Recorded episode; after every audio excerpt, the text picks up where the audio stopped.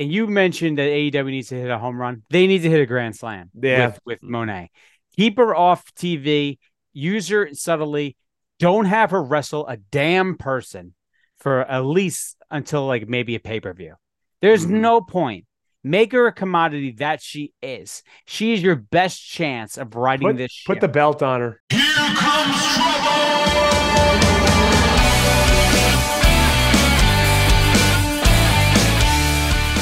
It's me. It's the end to the TTG. Rolling once again with that BT double, big trouble, big Bishop, picking up the whole screen. You got myself, Nikki the Good, and we are the Meat Pop Express. And boy, do we have yet another jam-packed episode for you today, guys. The road to WrestleMania. It is in full form. There's wrestling going on everywhere. Not just in the Fed either, right? Not just in the Fed. There's some waves going on in AEW with a certain someone coming into the biz. But, hey, Ben, before we get all into that, I actually have a surprise for you. And it's not about what we talked about ahead of time with old Maeve Deltzer. I got another surprise for you. Are you ready? Davey Dirt Sheets, what do you got? Okay, here we go. You ready for this? New edition. Don't look at me. Don't look at me. Not looking. New shades for the boy. Picked myself up some Shady Rays when I was on the mountain in Aspen. I was just waiting for a day to kind of break them in. Look at those. I think today is the day. I think it goes with the old meat pop at the top. It does. I'm feeling good with these. I feel like it fits my face good. That's 80% of the battle right there. It's looking good. It's not about what you sound like. It's not about what you look. It's not about what you say. It's all about how good you look, and you are. And folks, look around. Just let's just say this real quick, Nick. Look around at all the wrestling podcasts. Look at are there two hosts that are better looking than us, bro? No fucking chance. And Nick sometimes will send me some screenshots. We're not gonna call out, but he'll send me some screenshots of like, hey, here's our competition. So I'm not gonna call these people out because I actually don't know who they are. They just pop up on my feed. There's zero chance I'd ever listen to them, but they just pop on my feed, and I'm like, Jesus Christ, I gotta send this to them. For some reason, X's algorithm with Nick is just ugly people. So Nick just gets ugly people on his feed. Well, I'm constantly comparing people to myself, which is like. Good luck there, brother. Anyway, so I want to dive into a few things here. So let's just start off a little something light before we get into the festivities, right? So a lot about what we're going to talk about today, just so you guys are aware. We're going to talk about Mercedes Moné, right? We're going to get into that. We're going to talk about her potentially, whatever, big business, whatever it may be, debuting at the TD Garden for AEW. We're going to then talk about good and bad debuts. What makes a good debut? What makes a bad one? Because her debuting in AEW right now with what they got going on or what they don't really have going on in their TV is pivotal, folks. And then lastly, we're going to talk about The Rock and Roman. They're going to be on SmackDown tomorrow night, I believe. Is that right? Tomorrow night, they're going to be on SmackDown. Me and Ben are recording this Thursday night. We couldn't do it yesterday because Valentine's Day, and we have wives because we're attractive men that have attracted females. Wives. Yes. So let's get into this. I want to start off a little bit with little Dave Meltzer. This guy, man, he just makes me laugh. He continually is quote tweeting everyone under the sun. He's speaking in tongues. I don't know what he's saying, but he is defending himself on the hill he will die on, which is whatever he says has to make sense at some point in some way, shape, or form. And nothing what he says makes sense. Nothing. Even grammatically, It doesn't make sense. For a guy to be a journalist as long as he has, and how bad he is at punctuation and just sentence structure, it's mind-boggling. He has been in a run-on sentence since 1970. That's the way I look at it. Nick, get to it. Let's talk about it. But he talked about who's a bigger star. Now, I have a gripe with him because he continually has said throughout his tenure that guys in New Japan is a bigger star than so-and-so in the States, right? Because of, I guess, the sheer size of Japan, of Asia, right? But that's like saying people in India are bigger stars than anyone because they have the biggest population in the world. It's nonsense. It's stupid. But he comes out and he said, who did he say was a bigger star than The Rock? He said everybody's favorite pop star at the moment And we're gonna preface it with this, Nick. He might not be wrong at this exact moment in time. Correct. He might not be wrong, but he was comparing The Rock to Taylor Swift. And this is what I just don't get about like him is, why are you doing that? Why? Did someone pose you a question? If they did, maybe I apologize because I wasn't listening to obviously the show. But the thing is that it's like you can't really compare them. Like to say that The Rock wouldn't sell out an arena on a random whatever. Well, yeah, what the fuck is he going to do? Sing for 3 hours? Like, what is he going to do? Like, what is he going to do? But I will tell you this. If The Rock and the roster, right, in WWE wanted to put on a WrestleMania, which is essentially what Taylor Swift does every single time she performs, right? It's like it's like an event. It's a spectacle. Mm-hmm. If the WWE just started to put on like 30 WrestleManias in a row, they would sell out every single WrestleMania in a row. That would happen. That's what wrestling fans do. You can't compare it. It's like comparing staying in wrestling, WrestleMania to Double or Nothing. You're going to compare. Are you going to compare those? Because they both run in arenas or stadiums. Right. It's got to be apples to apples. You can't do like apples to oranges and be like, Taylor Swift was just all over the Super Bowl. She's literally been the most talked about person on the planet forever. Like, why are we even talking about her in The Rock? Why are we even having that discussion? I don't understand. Like, and I just don't get it coming from him. It's just so funny to me because the way he talks about it. It's not comparable. He's just the type of person that he wants to sound so much smarter than he is. So he'll just spew anything he wants, and try to be like, well, I'm the first one to think about this, that The Rock and Taylor Swift sells out arenas more than The Rock. Of course she does. Like when Becky and Rhea talked about having their first match, right? And he came out over the top. He's like, well, did this not happen on this date in NXT? Like, dude, shut up. Anyway, it was in NXT. So a lot of times, WWE, they pick and choose when they want to use NXT as a history between people. Sometimes it is like, no, it wasn't a... It doesn't count. It wasn't like the same. It just wasn't the same iteration of what you're seeing. No, it was the same. It wasn't the same Rhea. It wasn't the same Becky. So, and of course, he has to be the contrarian. He has to try and sound like he's the know-it-all about wrestling. And he's doing this. This is just his MO. It just seems like we're almost a broken record at this point because this guy is such a dork. Yeah, such an unbelievable. Like, especially when Bischoff and Tony Khan were going at each other, and he brought out this like, well, you weren't calling me this when I got you ready for this interview. It's like, it's the dorkiest like insult and comeback I've ever seen. They could have done the interview without you, and the interview would have been fine. It probably would have been fine. Because no one remembers the interviews. Who gives a shit? I don't even know what he was talking about. Like, how do you know this? And why is this coming up? Like, who was he prepping? Who was he prepping? Who for? He was prepping Bischoff. Bischoff for some interview or something that like because he's like, oh, Tony? You would have been wrong. Who knows? No, like back in the day, like 1990 something. Oh, who gives a shit? Like this, man. Like I bet you Bischoff doesn't even remember the goddamn interview. Dude, I will do a no look interview. You could just give me a random person, and I will have a more entertaining interview than Dave Meltzer. See, what he doesn't understand is normal people really don't care about the facts, and they don't care about like treating this like a sport. They want to be entertained. That's why Ben are dressed like this in our mid to late 30s. Yep. I had to say late 30s because I'm in my late 30s. It's not because we love it like so much. It's not because we love this. We love wearing these shades indoors. It's not because we love these hats because they're custom made, especially mine.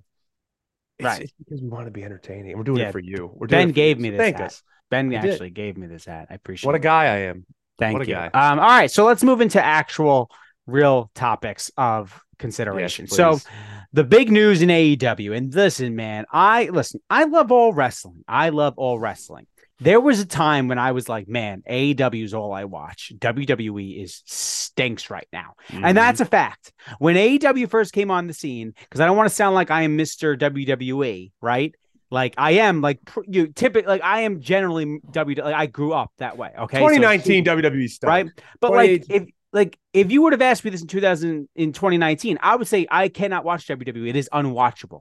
Yep. AEW is all I watch. And that's what I did. I literally just watched AEW on Wednesdays. Same. Right. And I can admit that, but I can also change my fucking mind because the product has changed. Yeah. So AEW has the biggest moment that they have had since I would say Daniel Bryan and since Punk. Since Punk. They've had, this is the biggest moment. This is a chance for them to be different and to really create a superstar that can make them must-see again. Mm-hmm. And before I even talk anymore, because I've talked enough, I want you to talk about Mercedes Moné, who, let's be honest, she's going to be there at the TD Garden, right? Right? She's going to be there. Hometown. What does this mean for AEW? And just talk about it. Just what can it mean? Because what it does mean, it, like what you said, it means that they have a chance to really hit a home run here. Because you got an absolute superstar. Mercedes Moné, Sasha Banks, she has a very, and this is one of the big things you need. This is what Punk had.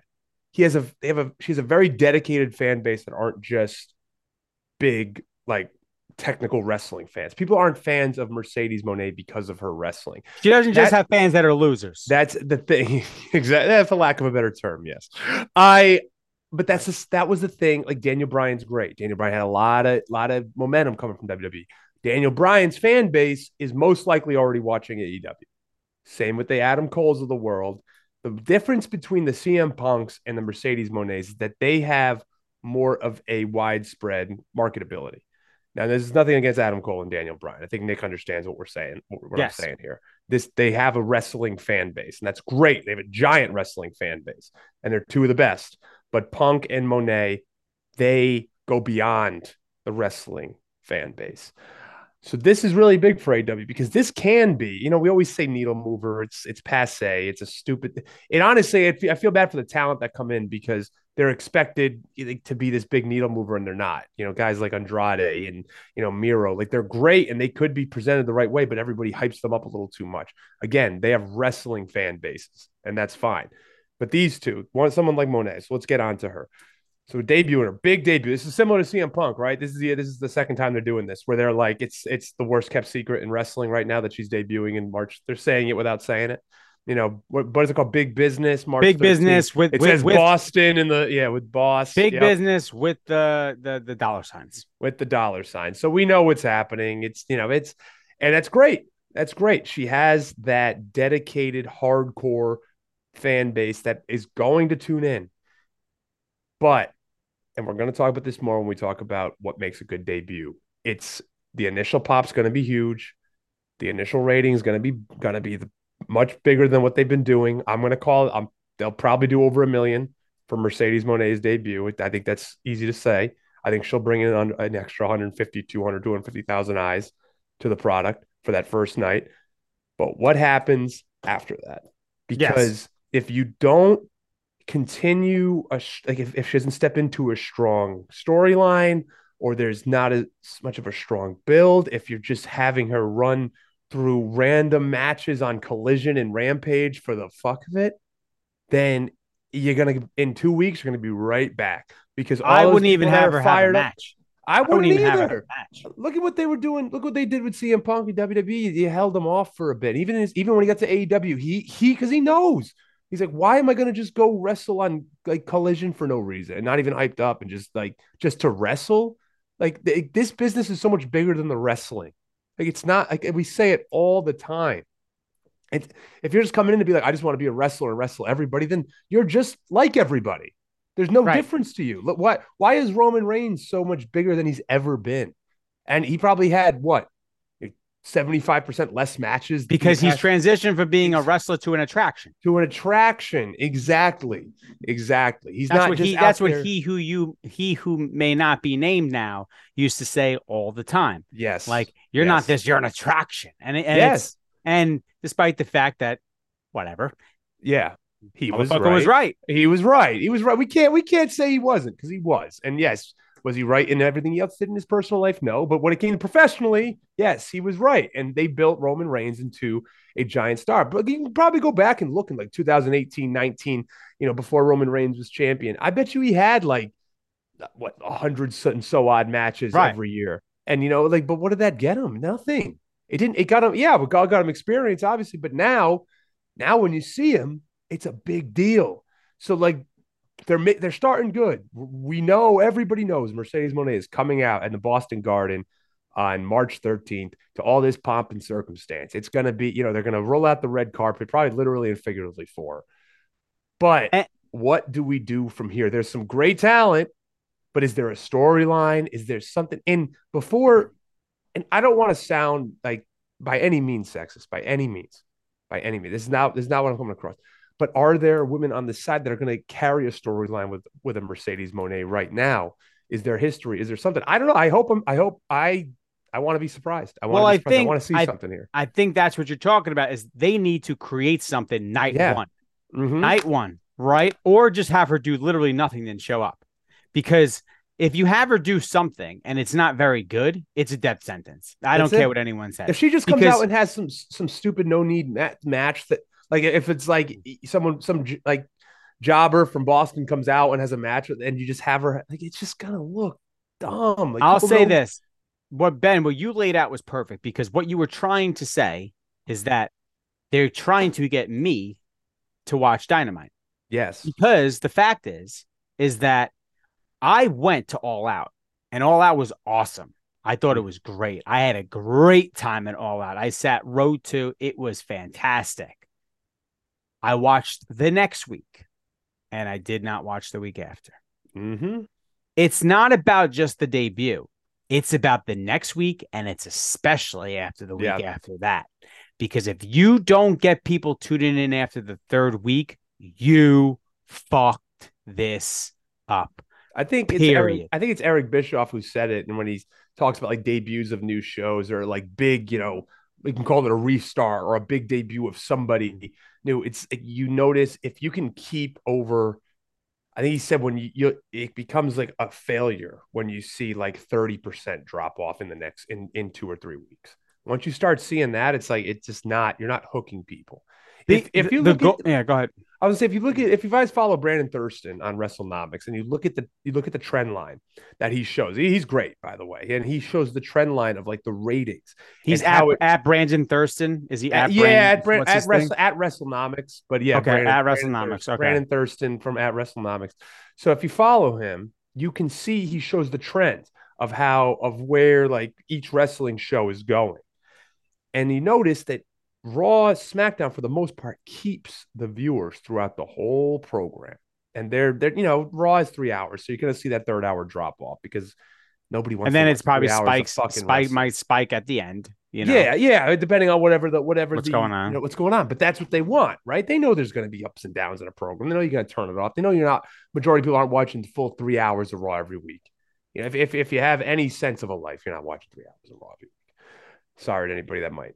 But what I'm getting at is like when you see a lot like AEW, you're noticing like big jumps, big nose dives, and maybe more than another nose dive. And it's just kind of, they'll start at like 1 million. I could literally tell you what they are. Swerves on the TV, people are gonna watch. Joe, Tony Storm, MJF, Adam Cole, like. But even that, man, like I love Adam Cole, but what is this group, man? Like I don't know. I get that's the thing. You could have studs in a group, and I like all those guys, but where are they going? They had a match last night. They had a I don't even know what it was. A Texas Death Match last night. Why? Why is there a Texas Death Match on TV? You don't even need them to fight anyone forever. Like you could go 3 months without that crew fighting in any form, and it's more intriguing. Look at the three guys that are on top of wrestling right now, and you can say, Rollins, Reigns, Moxley. What did the Shield do when they first got to WWE? They just beat people up and left. And that first match they had was fucking unbelievable. Nuts. They went nuts. It was literally like in pro sports when you bring up all your top prospects, and then you get to see them for the first time, and they're fucking everything you ever thought they could be, and it was fucking awesome. They hyped them up. There was no matches. There was no need to give away matches. They kept coming out. Who the hell are these guys? You had the hardcore wrestling fans like, oh, I know Tyler Black and John Good from the Indies, but who's this other guy? Who's a monster? This is awesome. Then you had all the casuals like, this is interesting. All they did was little promos in the back, made it look like they had a black and white like camcorder, and they just would say the Shield of Justice, the same shit. Ambrose would talk for the most part. right? Roman with his thing. And then they called it a day. And the Shield is legitimately one of the coolest fucking factions ever. Oh, easy. Yeah. Like ever. Easy. The whole presentation coming out of the crowd. Like coming out of the crowd is more over than any match they've ever had, probably. Just that's the most memorable thing about it. I would say the Shield. Yeah, I think the Shield is probably like top to bottom. Obviously, there's only three of them, but besides like top guys, I think that was the greatest faction of creating top guys. I mean, I think you can go down the line of like NWO were already top guys. No. They are like they are right. Like, yeah, because NWO was already like, top guys. Like they very much. The only other one I would say maybe Evolution. You could say with Orton and Batista. But that would be the only... But I kind of feel like they were a little bit more established than... Because you had Flair and Triple H. You had Flair and Triple H in there. The Shield literally were just new guys. They were just new. And this is a good segue because I want you to tell me about, like, okay, just briefly tell me what makes a good and bad debut as little words as possible because we could talk about this forever. And then let's talk about some... ones we felt that like this one sucked and this is why literally it went nowhere, and then other good ones you're like this is why there's sustainability. So great debuts through the years, and we've seen the WWE model of it, right? Vignettes. You have a lot of big hype coming in, so you're getting a backstory of this person on who it is, and you're already starting to get invested. Like, okay, this is a cool vignette. Let's think about good ones. You know, like the Wyatt family coming in. You know, some people in people, a couple people, not a couple, but people that watch NXT knew who the Wyatt family was. But now they're getting a WWE, bigger production, bigger value there. Now the casuals are starting to be like, who is this like spooky Max Cady like character talking in these like poems almost? But he's so compelling. You know, who is it? Right. So vignettes are number one thing. You want somebody that. It doesn't have to be a big name. Like we said, the Shield, it doesn't have to be a big name, but it has to be impactful. Like it can't just be, you know, you like perfect example. And I like this guy, like Cole Carter. And he was set up for failure when he wore the Sting mask and then he pulled it off. And everyone's like, I don't know who Cole Carter is. Why was he wearing a Sting mask? That's the problem. And like, you think there's going to be a big pop, but not enough people know who Cole Carter is yet. They should. He's a great wrestler, but he was set up for failure there. So when it comes to really great debuts, it's all about you gotta have the hype coming in. You gotta have a story. You need to have some type of like semblance of like what you're going to do with this person. First, and other than that, they have to have some sort of presence. And they come out, and it can't just be like Joe Schmo. You know, they have to have a presence or something about them, and there has to be that it factor about that individual coming in. Yeah, I completely agree. Like for me, like I think about growing up, right, and like good debuts. Like there are two guys that stand out right away to me. Number one is Goldust. Those vignettes with Goldust, like, and then he showed up and you got every single thing. First of all, he had the wig on, and like I was so fucking stupid as a kid, I didn't realize it wasn't real. And then he takes it off and he just attacks the motherfucker. And then he just starts doing the androgynous stuff, and like you just didn't know what would boom, but like the vignette sets you up to be like, who is this guy? Yes. And then he shows up with Marlena, with the whole presentation, the music, the gold, everything. And you're a kid and you're just watching this. And you're like, wow. It makes like, you want to care about him. Like they're like telling you to care about this guy. And I needed to know more about it. And the other guy was fucking Mankind.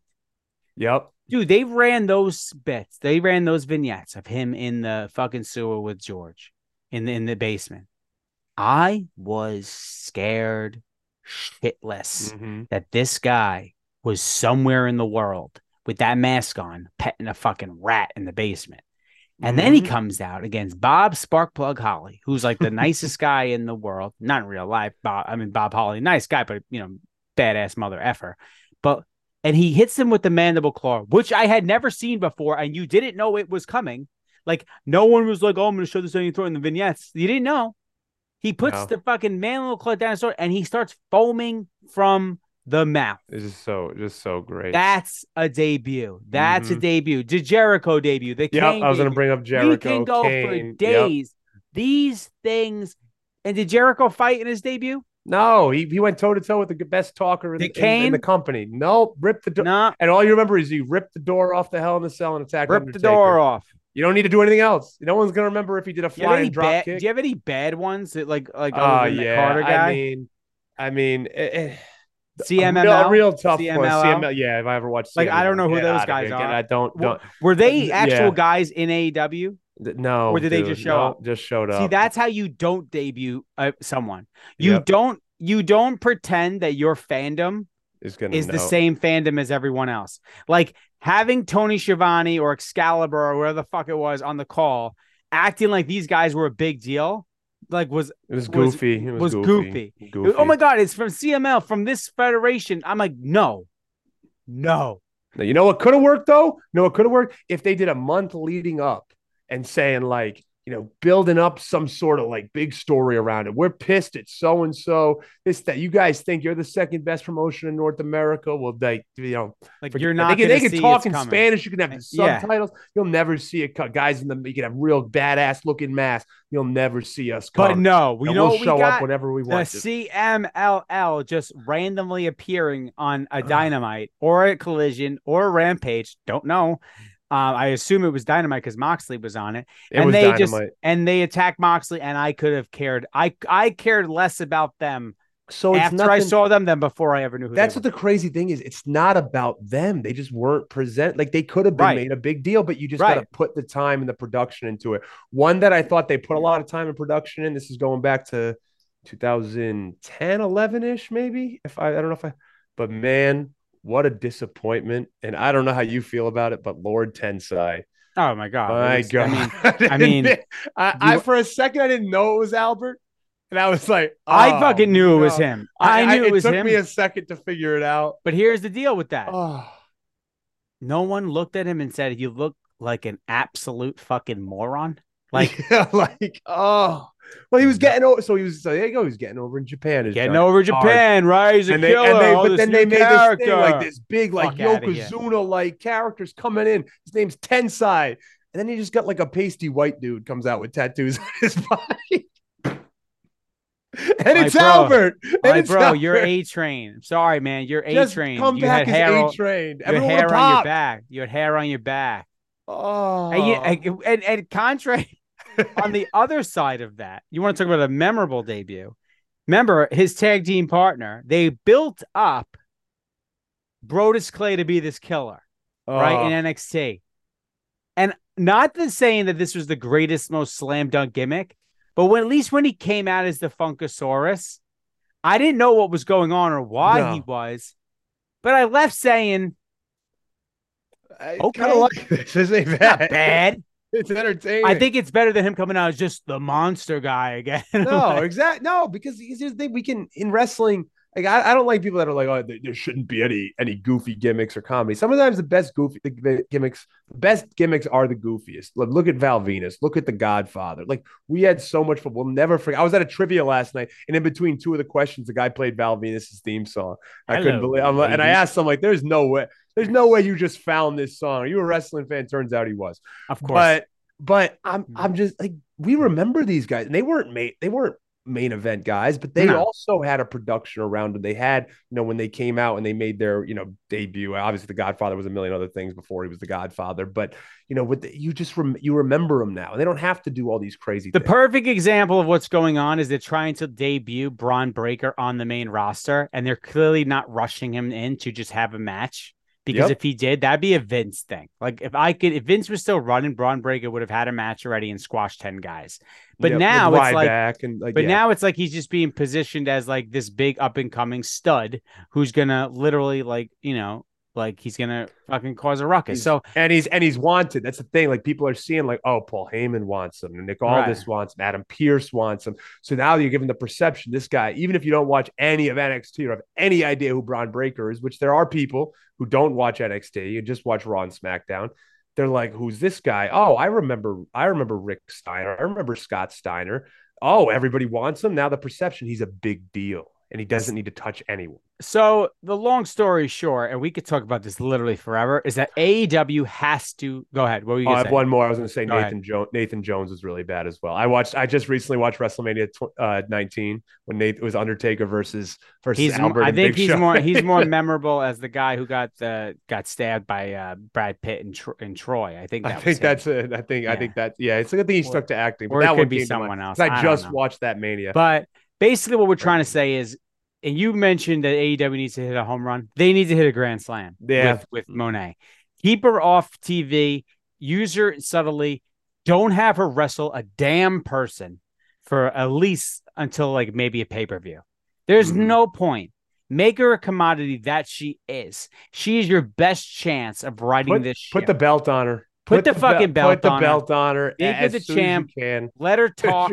Let her use the mic. Let her tear down the entire organization, and then have studs like Britt Baker and your real top female stars, Toni Storm, Deonna now, Statlander, and just stack it and get rid of anybody else who's not pulling their weight and making themselves out to look like a star. Because if you have someone who's not a star opposed against Moné, it's gonna bring her down. It just brings her down, and she is too big of a fucking star. I wish she was going to WWE personally because I think they know exactly what to do with her again.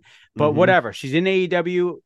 She doesn't need squash matches. She can wrestle. She doesn't. We know who she is. We don't need to see her do squash matches. We don't need to see her have warm up matches. Just put her in a big program and let's get it rolling. And please, God, don't do 40, don't do 30-minute clinics. No one gives a shit. Never sold a dime, never will. Let's move on to the last piece of business here. So tomorrow night on SmackDown, we will have The Rock and Roman Reigns live on the television. What is next for this storyline, Ben, if you had to guess? And then we'll come back next week and see if we hit the nail on the head. I think we're gonna the rumor is, and what we've seen on the old internets and the dirt sheets, that we're getting a full heel Rock. So I don't think there's any pivots now. I think The Rock and Roman will play up this bloodline tribal chief gimmick. I think eventually it will come to a head where we see them fight over the title of tribal chief. But I think it's a road to WrestleMania. I think we're going to see The Rock maybe once every 2 weeks come out with Roman. They're going to hype something up. I don't know, Elimination Chamber. I don't even know. If he doesn't have a match, does he? Doesn't need to. Supposedly, from what I've heard, and I don't really want it to go this way, but I don't know. Tell me what you think, Nick. Do you think they do like a tag match or Elimination Chamber? I told you last week I don't want them touching. I don't want anybody to touch until WrestleMania. There's no point. It does not help the story at all. You do not need it. You do not need that to forward this story. If you want to have them interfere in things that Cody is doing to make his life absolutely miserable, if you want to beat him down, put him through the gauntlet, let him have these hard-ass matches where he has to struggle, and you can see that he's breaking down, and that the bloodline is just closing in on him and making it as difficult as possible come WrestleMania, that's something that works. As far as Seth is concerned, I like the idea of you being the shield for Cody. You have that connection there, but either turn on him or fucking or just go into the thing with McIntyre. I don't want Rollins Rock. I don't care to see it. It does nothing for me. I don't want to see The Rock right now. If you told me, I don't need to see The Rock actually have a match until WrestleMania 41. I don't want to see him. I don't see him wrestle until Roman. There's no other match that matters. How about this? Night one, if he does the night one, night two thing with Rhodes, I'm okay with that. I don't think it's going to go down that way though. At this point, I just think that The Rock is going to be involved. If I had to say it, but if he is night one, night two against Cody, both you got to take down the entire bloodline. I'm cool with that. But I think I think it's more likely that Roman disappoints The Rock and that there's turmoil there. And about the actual power of the bloodline, that he disgraced the family by losing the title and essentially costing them the chance to have not only the biggest match of all time, but also for the WWE Universal Championship. So I think that's more than likely to happen. Also, The Rock, I really just don't need him to like wrestle right now. No, he doesn't need to. And I'd rather have Roman and Rocco. And then I'd rather have Rock and Cody. Like, to me, The Rock only needs to fight one of two people. Yeah. It's It's Cody and it's Roman. I don't really care for him to fight anyone else. That's just me. Mm-hmm. No, I agree. I don't need to see The Rock wrestle. Also, I don't think it's the safest that he wrestles all the time for his own sake. Thank God. I just don't need him to be getting hurt and ruining Bro, when you're in your 50s, like, listen, funny enough, I'm always talking about like my age and stuff like that. But like when you're in your 50s, it's no longer the 40s. The 40s, you're good. You are good in your 40s. AJ Styles, as long as you stay in shape, Roman, you take care of yourself. The elasticity's still there. You're good. When you get into your 50s and you're as dormant in this type of physical motion as The Rock is, you run the risk every single time you're going, because The Rock's not going to just phone it in. Look at Shane McMahon last year. I said it, bro. Yeah. Shane literally tried to just turn. He literally hit a leapfrog and he went too fast and his muscles couldn't keep up and he tore the quad. That cannot fucking happen. That'll be catastrophic. Have to get to the match more so than anyone. Because if The Rock goes down with a torn quad, I don't think he's coming back again to wrestle. No, that's it. There's too much at risk there. Yeah. So in my mind, either you're having The Rock versus Roman, or you just don't have The Rock wrestle. He doesn't need to. Yeah, that's the only match we want to see. And the only match. And if he tears his quad, bro, like you just don't need that. Like you just it looks. And what are you gonna stupid. Like? It just and like it just kill. It crushes his credibility. It crushes everything. Yeah. That he's old. Please don't have that happen. Now, what do you think before we sign off here? There's been like rumors like Cody's assembling now a team, like this Avengers style team, but like Sammy and Rollins. Do you think there's anything there? Do you think that maybe they have some sort of big schmoz like Survivor Series style match or something? Or I do. I don't love it. I like the idea of just Cody kind of doing it on his own, but he does need a little bit of help if he's going to take down the bloodline. It's pretty ridiculous to think that he could do it without some type of. So maybe that's what happens, Nick, is that like we see like a. Like a big thing, like the big closing parts of the Cody Roman match. It's everybody, the bloodlines crossed over. I think you're definitely going to get that. Gets involved. I think it's going to be like a strategic, like operation from Cody to going into that match to like, you're going to get, I think you're going to get like those like vignettes or those promos in the back of like, listen, like I got your back. Like, if I see Solo, he's like Solo's mine. Rollins could be like Solo's mine. It's like Sammy could be like, I got Jimmy. Yeah. Like these are my guys. Like everything is to just it's basically like and then Triple H takes out The Rock. Yeah. When Luger won the title, right? Yeah. I think it was. Or when Luger got the torture rack on Hogan and he got the belt and he got how everyone was basically there to try and make it happen. I think that's kind of the way it could fall down, because if they were talking about Roman's family feeling all the time, there needs to be something that stops that from occurring. I think so too. So I think what you're saying is like for the betterment of professional wrestling, Sammy and Rollins and anyone on Cody's side will put aside their own best interest to protect Cody and to give Cody an honorable. You think we see, Jimmy gets taken out by Sammy. We see Solo get taken out by Rollins and The Rock gets involved. You think we see one more pedigree? Yeah, I think we see one more or something. One punch. It's a dicey situation. I know. But he could. I think he'd be all right with one more. You could hit his music. You could hit his music and just get a quick distraction. Yep. That's it. That's all you really need to do. What a pop that would be if they. But it's not King of Kings. It's time to play the game. So you think he's gonna wrestle, right? Like, and he starts like taking off the fucking thing, But he's not gonna do it. He can't, bro. He has a pacemaker. What are we talking? About? I know. Anyway, we're talking about putting Triple H back in the ring to finish up this episode of the Meat Pop Express. Thank you all for joining this week, Ben. I love these conversations. Wrestling is the fucking best. AEW, can you please hammer home Mercedes Moné so that I can watch for 3 straight weeks? Please. That's what I asked. I want 3 straight weeks of old Nikki the Good tuning in at 8:00 on Wednesdays for Dynamite. That's what I want from you guys, man. I want all my professional wrestling to be the best there is, the best there was, the best there ever will be. That's all we want. We're not asking that much. We're not asking that, man. And you guys ever right now. And you guys want us. You don't want just the ugly fans. You want the good looking ones. This is how you get us back into the biz.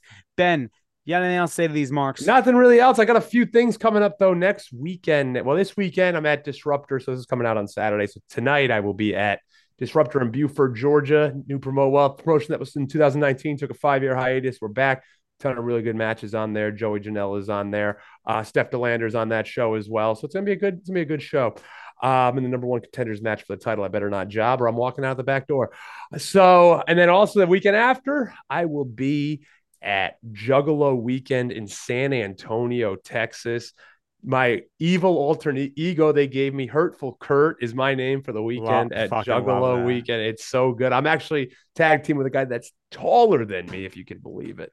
So it's gonna be a fun weekend. Me hanging out with a bunch of Juggalos. If you never see this show again and I end up in a ditch somewhere, you know why. But other than that, folks, keep it positive, keep it trucking, and keep the shades on because the sun never sets on a cool guy. Later, marks.